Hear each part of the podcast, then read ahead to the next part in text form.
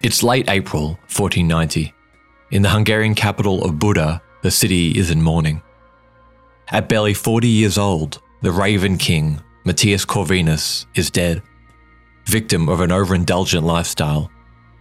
As the mourners shuffled through the red-bricked villas and cobbled streets, the atmosphere of the city resembled more Florence or Milan than any Central European city. Its sprawling palaces, stately universities, and grand library.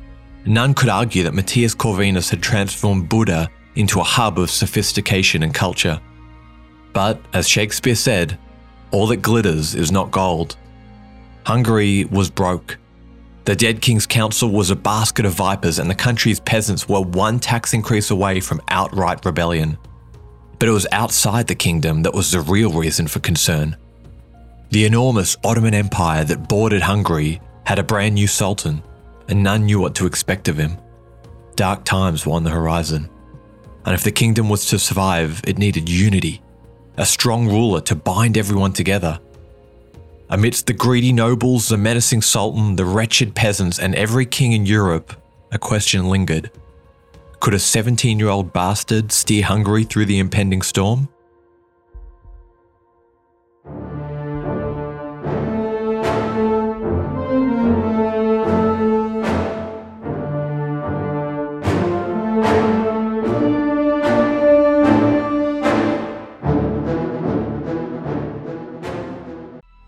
Coming up on Five Minute News, I'm Anthony Davis. You might think it's partisan because maybe it's critical of one side or the other, but it's not, it's just the truth. And I think that's also something that's kind of unusual for Americans listening to the radio or to podcasts, because the news landscape in the States has been so partisan for so many decades. So Five Minute News is verified, truthful, independent, unbiased, and essential world news daily.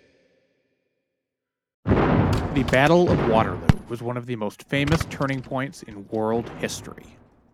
But what happened next? My name's David Montgomery, and I'm the host of The Siecle, a history podcast that tackles exactly that. Join me as I cover France's overlooked century in between Napoleon and World War One. The Siecle, spelled S I E C L E, is part of the Evergreen Podcast Network and can be found wherever you get podcasts. Welcome back to the Anthology of Heroes podcast, the podcast sharing stories of heroism and defiance from across the ages. Anthology of Heroes is part of the Evergreen Podcast Network. I'm your host, Elliot Gates, and this is part two, the conclusion into the downfall of the medieval kingdom of Hungary. In this episode, we're dropping into the middle of a very dire situation. The last sixty years of the kingdom's life, when it was almost beyond saving. So if you're just listening in to hear about the actual Battle of Mohács, then go right ahead. But otherwise, I'd really recommend listening to part one first. That will help get your head around what's happening in Europe, the key players, and how Hungary got itself into such a difficult spot. In part one, we skimmed over three hundred or so years of Hungarian history. Starting in the thirteenth century, we saw King Béla the Fourth rebuild his kingdom after the devastating Mongol invasion. Over the next century, we saw Hungary flourish. Under the watchful eyes of foreign-born kings, the country flexed its muscles as one of the most powerful states in Europe. The kingdom's strength was bolstered by its vast gold mines, securing its prominent position on the European stage. But by the mid fourteen hundreds, the Ottoman Empire had begun to creep into Europe. Kingdoms crumbled before the Muslim army. It seemed like nothing could stop them. But then they met their match when they came up against a brilliant regent of Hungary, John Hunyadi. Hunyadi was exactly what Hungary, hell, exactly what Europe needed at the time. For decades, he pushed the Ottomans back, always outmanned and outgunned, which culminated in his greatest victory, relieving the Siege of Belgrade in fourteen fifty-six. After his death, his son, Matthias Corvinus, the so-called Raven King, carried on his father's legacy. While he did battle the Ottomans, his main focus was combating his neighbour, the Holy Roman Emperor, Frederick the Third. Under Corvinus's rule, we saw the rise of his infamous Black Army, one of the continent's first standing armies in almost a thousand years. The king's obsession with learning and Renaissance transformed Hungary into a cultural hotspot. He built a vast library and invited scholars from across Europe to share knowledge and foster innovation. But his desires surpassed his means. His heavy taxes had turned every class of society against another, and by the time of his death, the kingdom was broke and drowning in debt. Libraries and villas weren't cheap, nor were military campaigns or standing armies. So now, as the king lay dead, his kingdom teetered on the brink of bankruptcy, with almost nothing to fund its defense against external threats. The nobles, in particular, seethed with discontent. Prior to Corvinus, they'd enjoyed a long line of weak kings they could bully and manipulate. John Hunyadi and his son, Matthias Corvinus, had bucked this trend. They drained the swamp and forced the nobles to pay their share. Oh, probably a little more than their fair share, to be honest. And now that the old king was dead, they all probably breathed a sigh of relief. The Raven King had flown the coop, and they were back in charge. As soon as word got out of the king's passing, it was as if the country took a one hundred eighty degree turn. The first to denounce the dead king were the clergy, who labelled Matthias's interest in classical literature as heretical and condemned the pagan authors he admired as sinful and wicked. As that was happening, the nobles gathered in Parliament. Cracking their knuckles, they dusted off old tax ledgers and began meticulously picking apart the king's reforms. Don't get me wrong, a few of these laws may have needed dialing back a bit, but these guys went hell for leather. In just thirty-six years, they passed more laws than in the previous five hundred years combined. First and foremost, the bastard kid had to go. Corvinus had done all he could to ensure a stable transfer of power to his illegitimate son, but the nobles weren't going to have it. They'd endured two generations of Hunyadis and they weren't about to put up with a third. Despite being the wealthiest landowner in Hungary, due to his father's will, the seventeen-year-old lad, John Corvin, was putty in the hands of these seasoned politicians. Sweeping him away from state affairs, they gave him the meaningless title, King of Bosnia, which later was downgraded to Lord of Croatia and Slavonia. Like leeches, they drained him of every last coin, castle, and title that his father had left behind. Deserted by what was left of his father's patrons, John was cast aside. The Hunyadi family that had dominated European politics for the last ninety years faded into obscurity. All the conquests, oaths, and glory they'd secured, meaningless. Wasting no time, the nobles found themselves a new king. Vladislav the Second was a thirty-four-year-old noble of Polish descent. To the nobles, Vladislav was the perfect king, precisely because he would do as he was told. When he was given a document or ledger that restricted his powers or reduced his lands, he'd sign it. Never protesting, never arguing, just muttering a monotonous, very well, or okay. Soon they nicknamed him Dobře László, meaning very well Laszlo or okay Laszlo. One historian summarized the king perfectly in two words, amiable weakling. Even looking at this guy's portrait, it just looks like he doesn't want to be there. Curled hair, big mustache, orb in one hand, scepter in the other, with his expression on his face as if silently asking the painter, "Are we done? Are you finished? I want to lie down." But there was one thing okay Laszlo would not say okay to, and that was the unwanted and, frankly, cringeworthy advances of Matthias Corvinus's widow. The ex-queen, Beatrice, was about to find out that even he had his limits. After the death of Corvinus, everyone just assumed Queen Beatrice would head back to Italy. I mean, she had no children and the Hungarian people despised her. Surely she wasn't going to be sticking around, right? Well, she did.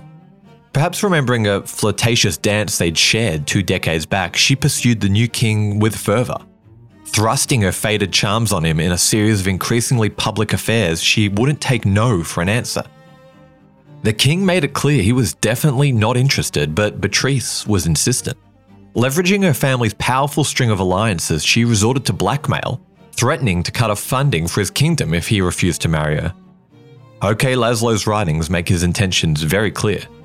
In perhaps the most strongly worded letter the mild-mannered king ever penned, he writes to a friend, quote, "I declare to you that I have never desired, nor do I desire, to marry Beatrice, and that if I contract a marriage of form with her, I will always consider it null." Backed into a corner though, okay Laszlo was out of options. If Beatrice's family did cut him off, Hungary would be in even more trouble. So he relented and married Beatrice in a simple and very private ceremony. The moment after "I do" was uttered, OK Laszlo hitched up his cloak and sprinted faster than he'd ever run in his life, making a beeline for the chapel door. He wanted everyone to know that the marriage was categorically, unequivocally not consummated. Beatrice and her sham marriage became the subject of pitying glances and muted laughter throughout the courts of Europe. The king and queen never saw each other, and while she bombarded him with letters addressed to my husband, he rarely responded, and when he did, his letters began with to the queen. Like Matthias's bastard son that she so disliked, Beatrice faded into obscurity, far away from the golden age that she and her husband had ushered in. With the last remnants of the Hunyadis done away with, the nobles could finally get back to what they did best, tax avoidance. Actually, I should probably take a breath here. I've spent most of these episodes ripping on the leading men in Matthias's kingdom, and while it's true they were greedy, self-interested, and, as you'll soon discover, petty, we do have to acknowledge that Matthias left a very heavy burden for them. Not just for them either, the new king, the peasants, everyone, all of Hungary was in a very tough spot now. The country was two million ducats in debt, and no one felt it more than the peasants. Corvinus had pushed the burden of taxation onto his nobles, and they'd pushed it down onto the peasants. Miserably unhappy, the peasantry were looking for an escape from their depressing lives, any escape. So when a wandering preacher was sent by the Vatican to feel out attitudes for another crusade, he found very receptive ears amongst them. The peasantry answered his call with a resounding yes. Wherever you're going, whatever you're doing, yes, just get me off this accursed land. In just a few weeks, forty thousand men had been gathered for a crusade. They received basic training, but they were pretty much a militia. Recruiting was going really well, but when harvest time came around, the landlords demanded the peasants return and pick their crops. When they refused, landlords sent bruisers round to harass their wives and children, but still they refused to return. Under pressure from the nobles, the archbishop who had originally called for the crusade ordered the forty thousand men to stand down and return home, but they were well past that. A man named, uh, this is a tough Hungarian name, Gyorgy Doza stepped up to lead them, and from then on it was no longer a crusade, it was a class war. Decades of overbearing taxation and eroded civil rights had finally boiled over. Central Hungary went up in flames as the peasant army slaughtered landlords, ransacked manor houses, burned loan ledgers, and crucified bishops. No mercy was shown even to women and children. Anyone wealthier than them met a gruesome end. Though they had some initial victories, their downfall came swiftly once OK Laszlo's heavy cavalry arrived. Gyorgy Doza, the leader, was captured and forced to sit on a red-hot iron throne with a molten crown atop his head. Mocking his ambitions to be king, the nobles held a kind of twisted coronation ceremony. As Dozia's skin seared on the throne, his subjects, the rebellion's leaders, were forced to peel off strips of his charred flesh and eat them. The contrast between the overflowing libraries of Matthias Corvinus and the forced consumption of human flesh is all you needed to know to realize times had changed.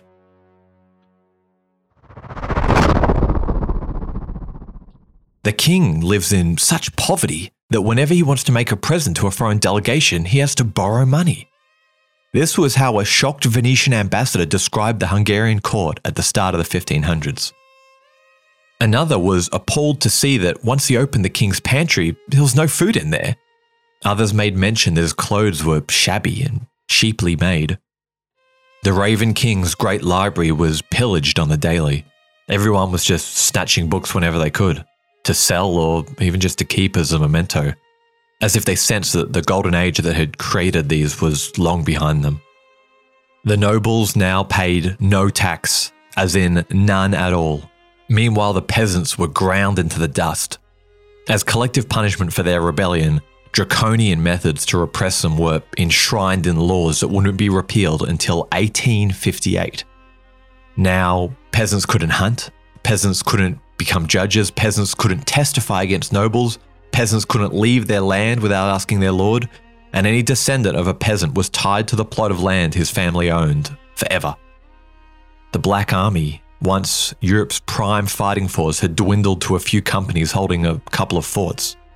A far cry from their former glory, there was no money to keep them anymore. In fifteen sixteen, OK Laszlo died. He was sixty years old and he'd ruled Hungary for twenty-six years. During those years, he'd not only failed to match the accomplishments of Matthias Corvinus and his father, but he'd also sped up the downfall of the realm. While it's true to say he was left a bloated, indebted kingdom by Corvinus, without a doubt he made it worse. Too spineless to stand up to his nobles, he had helped dismantle almost all the reforms that made Hungary the power that it was. In fact, the only reason that the kingdom was still standing at all was because the Ottomans were having so many troubles back home. When the dust settled, a new man sat on the gilded Ottoman throne. Unfortunately for Hungary, he was to be one of the best there ever was. Right now, he was Suleiman, just Suleiman, but history would later remember him as Suleiman the Magnificent. Ottoman succession was an absolute minefield. A sultan usually had many wives, therefore had many sons. Once he died, it was just it was just a free-for-all as to who would succeed him. But Suleiman's rise to power had been relatively peaceful. As the only son of his father, there was not really anyone to contest it. Still, that didn't exactly mean everything was clear-cut. As the gangly, beardless twenty-five-year-old sat on the throne, his subjects looked on cautiously. No one really knew what to expect from their new sultan. He was known to be patient and calm, but what did that mean for the empire? He'd only governed a province or two, but he was the great-grandson of Mehmet the Conqueror. Suleiman understood he had big shoes to fill. Bloodline was one thing, but legitimacy? That came from conquests. To be loved like his great-grandfather was, he needed glory, he needed triumph. It was no secret that the Kingdom of Hungary was teetering. But Suleiman was cautious by nature. Over the centuries, Hungary had repeatedly repelled Ottoman invasions, earning its reputation as the bulwark of Christianity. The Great Kingdom had even rebuffed Mehmet the Conqueror. Suleiman had no military achievements to fall back on. If he invaded Hungary and didn't take it, he'd probably lose his head once he returned home. In fifteen fifteen, OK Laszlo's son, Louis the Second, became the new king of Hungary, after marrying Mary of Austria. The teenage king was nothing special. I mean, the kid's dad was a guy called OK Laszlo. How much can you expect from the son? Like the groom, the marriage ceremony was also nothing special, but it set off warning bells at Suleiman's court. Mary was a Habsburg. She was a member of the dominant family of Central Europe and the rulers of the Holy Roman Empire. Matthias Corvinus had spent most of his reign quarrelling with his Habsburg neighbour, so he had little time for any serious invasions into Ottoman lands. But with this marriage, the Holy Roman Empire and the Kingdom of Hungary were bearing the hatchet. If these two powers linked up and marched east, it had the potential to wind back the clock. A century of progress could be undone if the Ottomans were pushed out of Europe. Suleiman had to act. It was time to step into his destiny and accomplish what his ancestors never could. Hungary had to fall.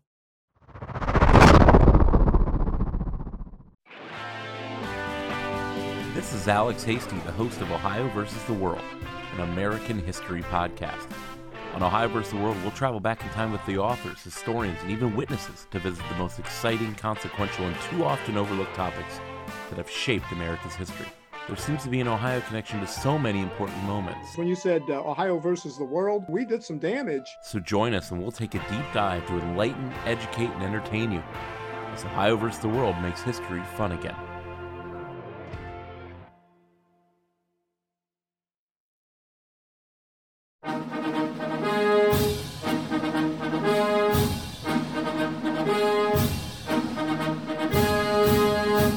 We often hear about the individuals who took the oath of office to become the chief executive, but what about the other people who play a role in each administration, or the events that may not be as well known, but that contribute to the reshaping of the office of the American presidency?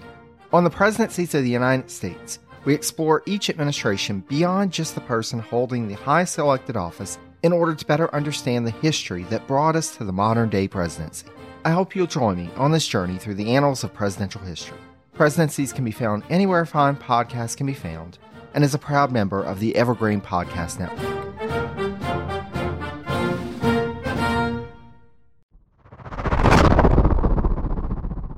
A man of peaceful nature who would not turn against the Christians. This was how Sultan Suleiman was described to the new King of Hungary, Louis the Second. And when Suleiman's envoys arrived in the courts, the words seemed to ring true. The envoys were there to reaffirm a peace treaty between the Ottomans and the Hungarians. The Hungarian court interpreted this to mean the Sultan was scared of them. And so King Louis the Second, goaded on by his nobles, made two huge blunders that collectively signed the death warrant for his kingdom. First, he had the Sultan's envoys imprisoned. His cocky nobles lived in this, in this fantasy land where Hungary to them was this invincible, unassailable world power. So in response to the envoys' peace offer, they coached the boy king, quote, "No king of Hungary had ever made peace with the Turks," despite Matthias Corvinus literally doing that. The envoys were beheaded and their heads sent back to the Sultan. After they were done committing diplomatic seppuku, they went after the foreigners within their kingdom. Specifically, they targeted the Habsburgs, who they believed had too much influence in their realm. Despite the fact that their new queen was a Habsburg, the nobles just plain didn't like them. A man called Jacob Fugger was a Habsburg patron who leased a bunch of copper mines out in the countryside. The nobles decided that Fugger wasn't paying enough to lease the mines, so they cut his lease. The miners, out of work, rioted, and Fugger was humiliated. But so what, right? One pissed off mining magnate, who cares? Well, Jacob Fugger was known by another name, Jacob the Rich. And boy, did he live up to that name. Jacob was one of the richest people to ever exist. He personally owned two percent of the entirety of Europe's wealth. Jacob and his money left Hungary high and dry just when the nobles needed more loans. The utter lack of any forward thinking by these nobles is just fascinating. Hindsight is of course twenty twenty, but I mean, how could none of them see where this was heading? The most likely answer is the Pope. The Pope had the habit of promising crusades, money, men. He'd say whatever he had to to whoever he could just to get the ball rolling. The money will come later, sure, just go go rally the troops. Hunyadi or Corvinus never put much word into anything the papacy promised, but Louis the Second did. Showing his naivety, he took these promises at face value. But Pope Clement the Seventh was more focused on the Protestant uprising throughout Europe. The Ottomans were just an afterthought for him. And so when Suleiman set off marching in fifteen twenty-one, it was the perfect storm for Hungary, a storm that they'd summoned. Suleiman's objective was the formidable gateway to the Balkans, the fortress of Belgrade.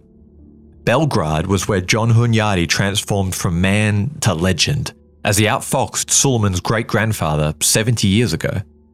With one hundred thousand men carrying months of provisions, Suleiman was not about to make the same mistakes his great-grandfather had. The Sultan's march towards the fortress was a bit of a mess. River crossings and disobedient subordinates showed just how new Suleiman was to military campaigns. Once they'd arrived, though, it was a foregone conclusion. Belgrade was virtually deserted. Apart from a skeleton crew, it was barely garrisoned. Louis the Second hadn't paid the guards, so they left. With barely a shove, the Sultan pushed down the rotten door to the dying kingdom of Hungary.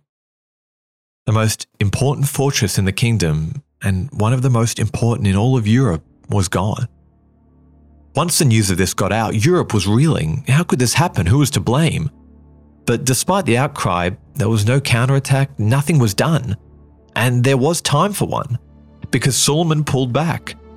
After taking Belgrade, he retreated and gave the Hungarians five years to prepare. And do you know what they did with those five years? Nothing. Bickering, squabbling, and infighting. Nobles started more civil wars and fractured the kingdom even further.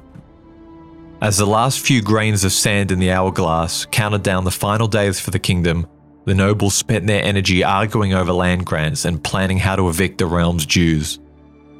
As everything was falling apart, something happened that I thought was quite noble. John Corvin, Corvinus's bastard son, who is now a minor lord with nothing but a village or two to his name, was petitioned by an Ottoman raiding party to let them pass into Venetian lands. Do you know what he said? No. There was no benefit to him denying them. In fact, he was worse off for doing so. But I like to think that maybe this was the last little shard of greatness of the Hunyadis. Not long after, he died, putting an end to the family that had once been the defenders of Europe's flank. Perhaps this was a blessing, that he wasn't around to see what was about to happen to the country his father and grandfather had built. In April fifteen twenty-six, Sultan Suleiman set out from Constantinople at the head of eighty thousand soldiers. Gone was the nervous, beardless adolescent that had marched on Belgrade five years ago. The mustached thirty-two-year-old sat atop a stallion with an air of confidence. He was not quite Suleiman the Magnificent yet, but the lanky young Sultan had a number of victories under his belt, just recently having wrestled away the island of Rhodes from the Crusaders. Suleiman knew the internal strife that Hungary was facing, but he still came prepared for a long campaign. His ancestors had underestimated the Hungarians, and it had almost cost them their throne. As the Janissary band boomed behind him and the mullahs blessed his entourage, he must have wondered when and if he would return. King Louis the Second's courtroom was in panic. The moment the kingdom had been dreading for the past century was upon them. Finally, the nobles pulled their fingers out and dug deep. If the kingdom fell, who knew what would happen to their extensive farming estates? Imagine if the Sultan forced them to pay taxes. The terrified boy king sent messages all across Europe, and he didn't mince words. Writing to the King of England, he told him, quote, "If help from your majesty does not arrive soon, my kingdom is lost." He begged support from the Holy Roman Empire, from the Germans, even from the Shah in Persia, but no one was listening. A few Protestant rulers even murmured that if Hungary was to fall, it would be a just punishment from God for their support of the Catholic Church. They scrambled to gather an army, but who would lead it? The nobles refused to rally behind any general they'd fought against in a civil war, and the king was a joke. No one could expect anything of him. They all agreed there was only one man for the job. Pal Tomori was an archbishop turned warlord who had been doing his very best to parry Ottoman raids over the last few years. Like John Hunyadi reincarnated, he worked independently of the crown. He had re-garrisoned old forts, drilled his troops, and organised raids into Ottoman territories. Anything he could do to hold back the tide. Slowly, the army of Hungary made its way down from Buda to the flat plains of Mohács. Fitting with his character, King Louis the Second didn't even want to go. He kept a low profile at the capital, hoping his nobles would just forget about him. But they decided that no matter how bad of a king he was, he was still the king, and dragged a melancholy adolescent along with him. At the field of Mohács in southern Hungary, the king's army began to assemble. When the king arrived, it was a small force that greeted him, but there were three contingencies marching to augment the forces. There's one particularly interesting feature of the Hungarian army at this time. There weren't too many infantry. Infantry, you know, foot soldiers, were a vital part of an army and were usually men of the lower classes, the peasants. Have you ever heard the saying, what if they threw a war and nobody came? That's kinda what happened here. Reduced to chattel by their landlords, the peasants had absolutely no desire to serve them in battle. Many would have welcomed the death of their masters. After decades of oppression, wouldn't you? For this battle, I've scrounged up several Turkish, Hungarian, and German sources. These quotes are a real mixed bag. They give us a lot of different perspectives. Some are fantastical, some are xenophobic, and some are probably baseless, but collectively they paint a vivid picture of what this battle would have looked like. A few were a little difficult to understand, so I've swapped out a word here or there. I'll say quote before I reference each one. As the Turks marched towards the Mohács plain, the Hungarians were still without a solid plan. Were they staying, going, forming up, flanking? Little King Louis's role was so redundant that his war council argued in front of him whether he should even go into battle, or should they just dress up a small man in his armour and tell everyone it was him, lest the real king do something stupid like panic the troops. Three different Hungarian contingents were at that moment marching to meet them. The king's message to them demonstrates that he understood the urgency of their predicament. Quote, "The enemy is covering the country in flames in several places before our eyes. We are just waiting for you, and as soon as you arrive, with God's help, we will meet right away. So hurry as quickly as possible. Quick, quick, quick." Pal Tomori, the battling bishop, was in overall command. He had the most combat experience and had fought the Ottomans on numerous occasions. But those were little border skirmishes, nothing like this. Nobles bickered, generals exasperated, and bishops rushed through hasty communions for the foot soldiers. As holy water splashed on the faces of men, the camp went into overdrive as the boomy, shrill sound of the Janissary band cut across the plains. They were here. Everyone froze as they watched eighty thousand Turkish troops march through the shallow river onto the plains of Mohács. The Turkish sources seeing the Hungarians formed up described it as, quote, "Covering the face of the earth, an unfortunate army stood in battle order, which was dark and black, like a cloud of punishment." The Sultan's eyes surveyed the battlefield. Tomori had picked it well. Ottoman troops were squashed up onto the more narrow side of the plain so they couldn't make use of their superior numbers. Even so, the Sultan's numerical advantage was strong, at least two, possibly three to one. Suleiman was waiting for the Hungarians to pull back. He was fully prepared for a siege. In fact, he expected it. Everyone expected this, actually, because so far none of the three contingents had arrived to reinforce the army. Two, three, four days max, they would be here and the army would swell in size. But Tomori, noticing the slow trickle of troops and cannons crossing the river, made a fatal decision. A decision that armchair historians still mull over five hundred years later. The Hungarian army was mostly made up of light cavalry, well-trained maneuverable units called hussars. Tomori decided that their best shot at victory was using their speed to break the Ottomans before they were fully deployed. In his mind, the advantage they would gain for waiting for the other armies would be worthless if the Ottomans managed to deploy all their men.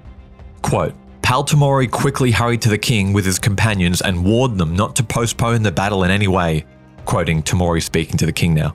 "The danger is less now than if they have to face the whole army the next day. There is no doubt that they will win." At these words, the king immediately blew the horns, and together with the sound of trombone and the beating of the drums, a cry, or rather a song, rose from our lips. They called the name of Jesus, our saviour. The Sultan must have looked quizzically at his generals. The Hungarians were advancing. He was so sure they would just retreat. He may have even second-guessed his whole plan. Did the Hungarians know something he didn't? By now, it was three p.m. in the afternoon. The Hungarian troops had been standing in the baking sun for nine hours. But Tomori had given the order. Reluctantly, the nobles squared up and prepared the twenty-year-old king. Quote, "They finally put the helmet on the king's head, and at that moment, a deathly pallor spread over his face, as if he had sensed his future doom in advance." Fearlessly, Tomori's raiders were first out of the gate. They, quote, "rushed like a dark cloud or a lightning bolt advancing at the center of the area." The speed of this charge caught the Ottomans off guard. As Tomori predicted, the river crossing was slowing them down. Tomori's charges bowled through the front lines, killing many. If they could break them, their route back across the river would be a bloodbath. But King Louis' central contingent was not having the same luck. Quote, "Himself," meaning the king, "with his one hundred thousand devil-loving army rushed straight at Sultan Suleiman's central army like an iron mountain. The pagans came all around and rushed the center," quoting another Muslim source now. "From the army of infidels, three drunken men of Ibrahim's height in armor, with shining spears in their hands, broke through the ranks in front of them. As zigzagging lightning used to it split the clouds, and it came in a frightening way before the Sultan. However, the brave lion-catching warriors who were around him were waiting for a fight. Wounding the legs of their reckless horses, tired of life, they pushed the towering ones to the ground and cut them to pieces with their swords." As the king and his bodyguards lost momentum, the Ottomans' secret weapons emerged from the mud of the riverbed like enormous crocodiles. The cast-iron cannons were heaved from their casings and loaded up onto the side of the battle. Quote, "When the cannon battery came near, the brave men with rifles sent a cloud of smoke into the sky and scattered the rifle balls as if hail had fallen. The thunderous sound of the cannons killing like lightning spread terror across the face of the earth." In this hellscape of smoke and noise, the Hungarians began to rout. Quote, "Many took to running on that side. I think they were terrified by the cannonballs which the enemy had just begun to engage. Although the king's army was greatly confused and put him to flight, they still fought for a long time afterwards, not on the wide plain anymore, but in front of the cannons, which were so close that they were no more than a step. At last, however, not only fear, but also smoke covered everything and obstructed the vision."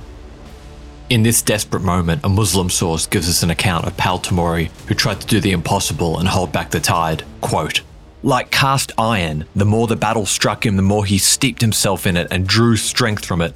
Like a viper or an elephant, he held his own against the claws of combat or the stones cast in battle. Covered with wounds, like a mad dog, he recovered himself. When he rushed into the attack, impetuous as the Nile, he uttered screams like the trumpeting of elephants when tigers and lions flee before them. But it still wasn't enough. The Hungarians had lost the plains. It was all over. Running from the noise and death, the Hungarian army stampeded down the side of the valley. Somewhere in the smoky mist, they passed the frantic Pal Tomori, who was grabbing men as they ran past, trying in vain to stop the rout. He was never seen again. At the bottom of the valley, there were a bunch of fortified war wagons which could be used as a last resort to hold out from. A small group of elite German Landknechts set their rifles between the overturned carts, hoping to hold the ground and buy time for the routing army to reorganize. One of them says what happens next, quote, "Everyone ran to the wagon camp, which was not occupied, and the Hungarians opened it and tore it to pieces. If the camp had remained intact, we could have protected ourselves in it. The enemy could not have harmed us. But the many Hungarian villains thought neither of loyalty nor friendship, only of their ugly escape. Some even threw their belongings out of the carts to make it easier to escape, and many threw away their armor. With the carts ransacked, there was no hope of defense," quote, "and the warriors of the faith took the Christians to task and slaughtered so many Christians up to their wagon forts that it is impossible to count. And the King of Hungary, having disappeared without a trace, it was impossible to know what happened to him." That Ottoman soldier who wrote that didn't know what happened to King Louis, but we do. As night fell, the defeated soldiers fled in any direction they could, whatever got them away from the Mohács massacre fastest. Quote, "A large group of fleeing Hungarians lost their way in the darkness of the night, and rushing towards the river, they lost their horses together in the swamp." Somewhere in the mass of panicked, desperate people was a twenty-year-old King of Hungary. Lost or maybe abandoned by his personal guards, he was utterly defenseless. With the Ottomans fast approaching, the boy king spurred his horse into the thick, soupy swamp. Shoulder to shoulder with soldiers swimming for their lives, his horse got nervous and bucked him off. In the chaos, no one saw, or maybe no one cared enough to pull him free. His heavy, gilded armor sunk him to the bottom of the swamp, where he drowned.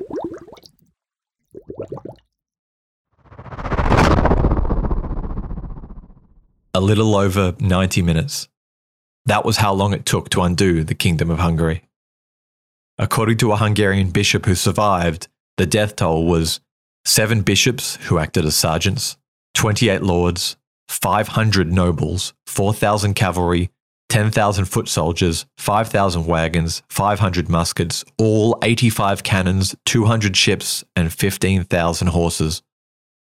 The Ottomans lost less than two thousand men.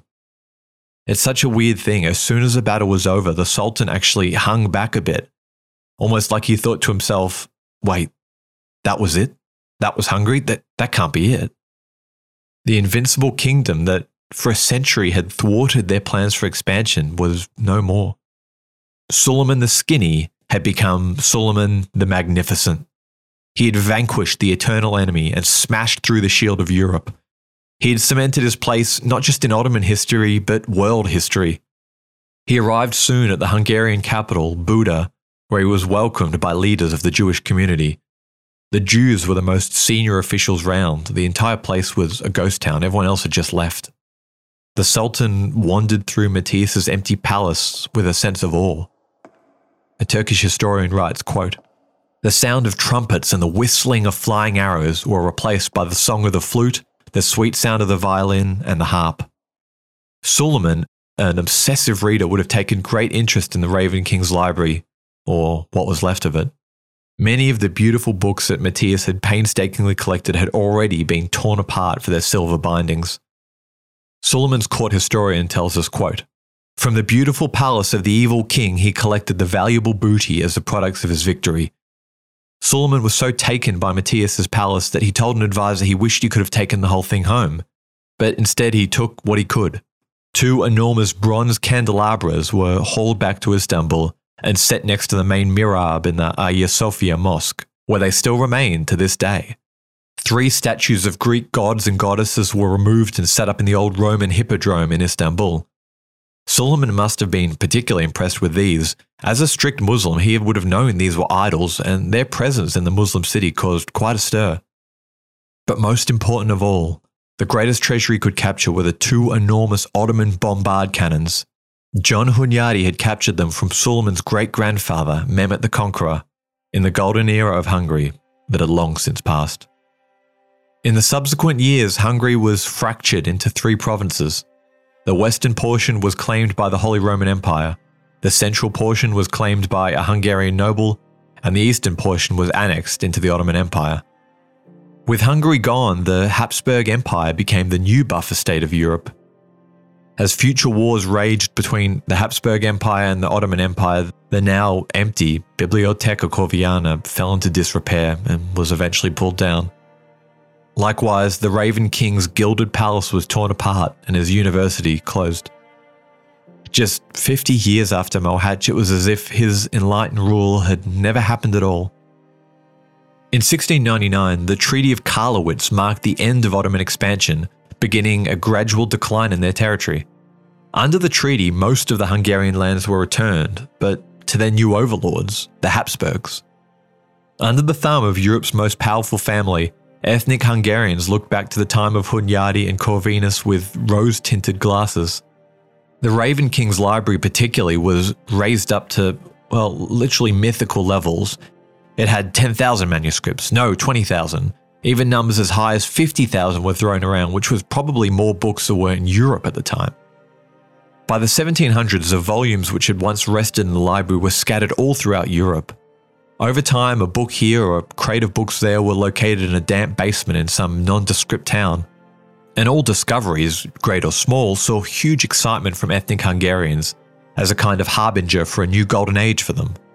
Of course, this wasn't the case. In summary, this was the state of affairs for the next two hundred years. Hungary was just another parcel of land, one little jigsaw piece in the Habsburg Empire. This changed in the late eighteen hundreds when the Habsburg Empire began to falter. The Habsburgs, desperate to hold on to Hungary, compromised. They released Hungary as a fully fledged sovereign nation, something it hadn't been since the Battle of Mohács. A constitution was implemented and parliament was re-established. But this was short-lived. In World War One, Hungary sided with the Italians and the Germans, who lost the war. And the Allies, Great Britain, Russia, France and all that, dictated the terms. Hungary would keep its independence, but it would lose seventy-two percent of its territory, its sea access, five of its biggest cities, and all of its precious metal mines. By the time the ink had dried, over three million ethnic Hungarians found themselves outside the boundaries of Hungary. And that, more or less, is all she wrote. If you look at a map of Hungary now, those are the borders you see. A small landlocked country in Central Europe with a trail of toppled dominoes that leads back to a battle that lasted an hour and a half, five hundred years ago. Truly, as they say, more was lost at Mohács. Today, I'll take us out with an extract of a nineteen fifties novel written by a Hungarian writer named Géza Ottlik. In his book, School at the Frontier, he sheds a bit of light on the Hungarian Saki and the unique relationship they have with battles, but more specifically defeats. Quote, "The four hundredth anniversary of the Battle of Mohács was approaching. It seems a remarkable thing to celebrate a defeat. Yet the mighty Ottoman Empire, which could have celebrated its victory, no longer exists. All traces of the Mongols have vanished, and indeed, almost in front of our very eyes, have those of the tenacious Habsburg Empire. We have therefore got used to celebrating our own great lost battles, which we've survived. Perhaps we've also got used to regarding defeat as something exciting, made of more solid material and more important than victory. At any rate, we regard it as our true possession." This has been Anthology of Heroes. Thanks for tuning in. We received some very positive feedback on our episode about Sobibor, so I'm glad you guys liked that one. If you've liked this series, maybe you'll consider becoming a patron of the show. It's a couple of bucks a month and you get early access to episodes and have the option to get your very own voice on the show. You heard how many quotes we had on this episode. Do you reckon you could do a better job than me at reading it? Well, let's hear it then. You can find the links to our Patreon in our episode description. If you want to know when we release a new episode, sign up to our mailing list on anthology of heroes podcast dot com. You should get a pop-up on the homepage to enter your email. Oh, also, I mentioned earlier about my examination of Corvinus's books. I actually found out that these books were in London through the virtual Corviniana Bibliotheca. The great library may be lost, but the internet has resurrected it. The site, which is free to access, has the locations of the one hundred fifty or so books that still exist today. I've been lucky enough to handle and examine two of them. It's an incredibly surreal feeling holding these ancient texts in your hand after reading so much about the man who commissioned them. I didn't really know what to expect exactly. The book was a Latin translation of the works of Pliny the Younger, a Roman statesman from the late Republic. As I delicately peeled back the cover of the five hundred year old book, the title page was full of scrawlings and notes of people who had owned the book, dating back to the sixteen hundreds.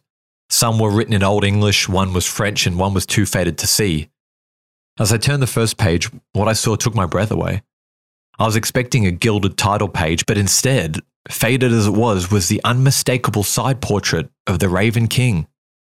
Tucked away in a dark corner of the British Library's manuscript section was this forgotten figure of history, once one of the most recognisable faces in all of Europe. I actually used a restored version of this portrait for the cover art in episode one of this series. As I can't read Latin, I couldn't read the book itself, but I noticed all the little corrections in the margin, and I couldn't help but imagine a scribe rushing through the translation. Perhaps King Matthias Corvinus was on his back to get the book over to him by the end of the week. But anyway, I digress. If anyone's listening from New York, there are five of the Raven King's books hidden away somewhere in your city. If you manage to track them down, let me know what they're like. The site is an absolute treasure trove of information on the Raven King, a real labour of love. They've scanned a ton of the surviving books, detailed the binding process, and uploaded sketches and pictures of what the library may have looked like. If you're interested, check it out. These sites only stay up as long as people keep looking at them. The address is corvina dot h u. That's C O R V I N A dot H U. I'll put the link on our website. Thanks again for listening, guys. This one has been a fun one to learn about. If you'd like to follow along with the show to see supporting pictures from episodes and hints for upcoming episodes, follow us on Instagram and Facebook, facebook.com slash Anthology of Heroes podcast, and on Instagram at Anthology of Heroes, or one word. I'd like to once again thank our very generous patrons. Honestly, all those backing tracks and sound effects you hear in the background, that's thanks to you guys who pay for my license to the sound bank. Really, genuinely can't thank you guys enough. Claudia, Tom, Caleb, Malcolm, Alex, Seth, Angus, Phil, Lisa, Jim, and Alan. Great job on that voiceover, Alan, for poor old King Louis. Thanks a lot, guys. Catch you on the next one. Hey, podcast listeners, I'm Paul Brandis introducing my podcast, Countdown to Dallas. It's a fascinating, in-depth look at the seemingly unconnected events that led to the assassination of President John F. Kennedy. It's based on my book of the same title. In that book and in this podcast, I go all the way back to nineteen thirty-nine, when Lee Harvey Oswald was born into a troubled and dysfunctional family. I'll follow his transient and often violent teenage years and young adulthood, painting a fuller picture of the man who would later become Kennedy's killer. I also take a look at events unfolding in that era, like Cuba and Vietnam, and I'll unpack the conspiracy theories too, not one of which has ever been conclusively proven. Subscribe to Countdown to Dallas at evergreen podcasts dot com or your favorite listening app, October thirty-first. A news story gets shared by a friend on social media, or you catch a tweet that really makes your blood boil. But how do you separate fact from fiction? That's the premise behind Disinformation, a ten-part series from Evergreen Podcasts and Emergent Risk International, coming this fall. Tune in to Disinformation wherever you get your podcasts, and remember, don't believe everything you read.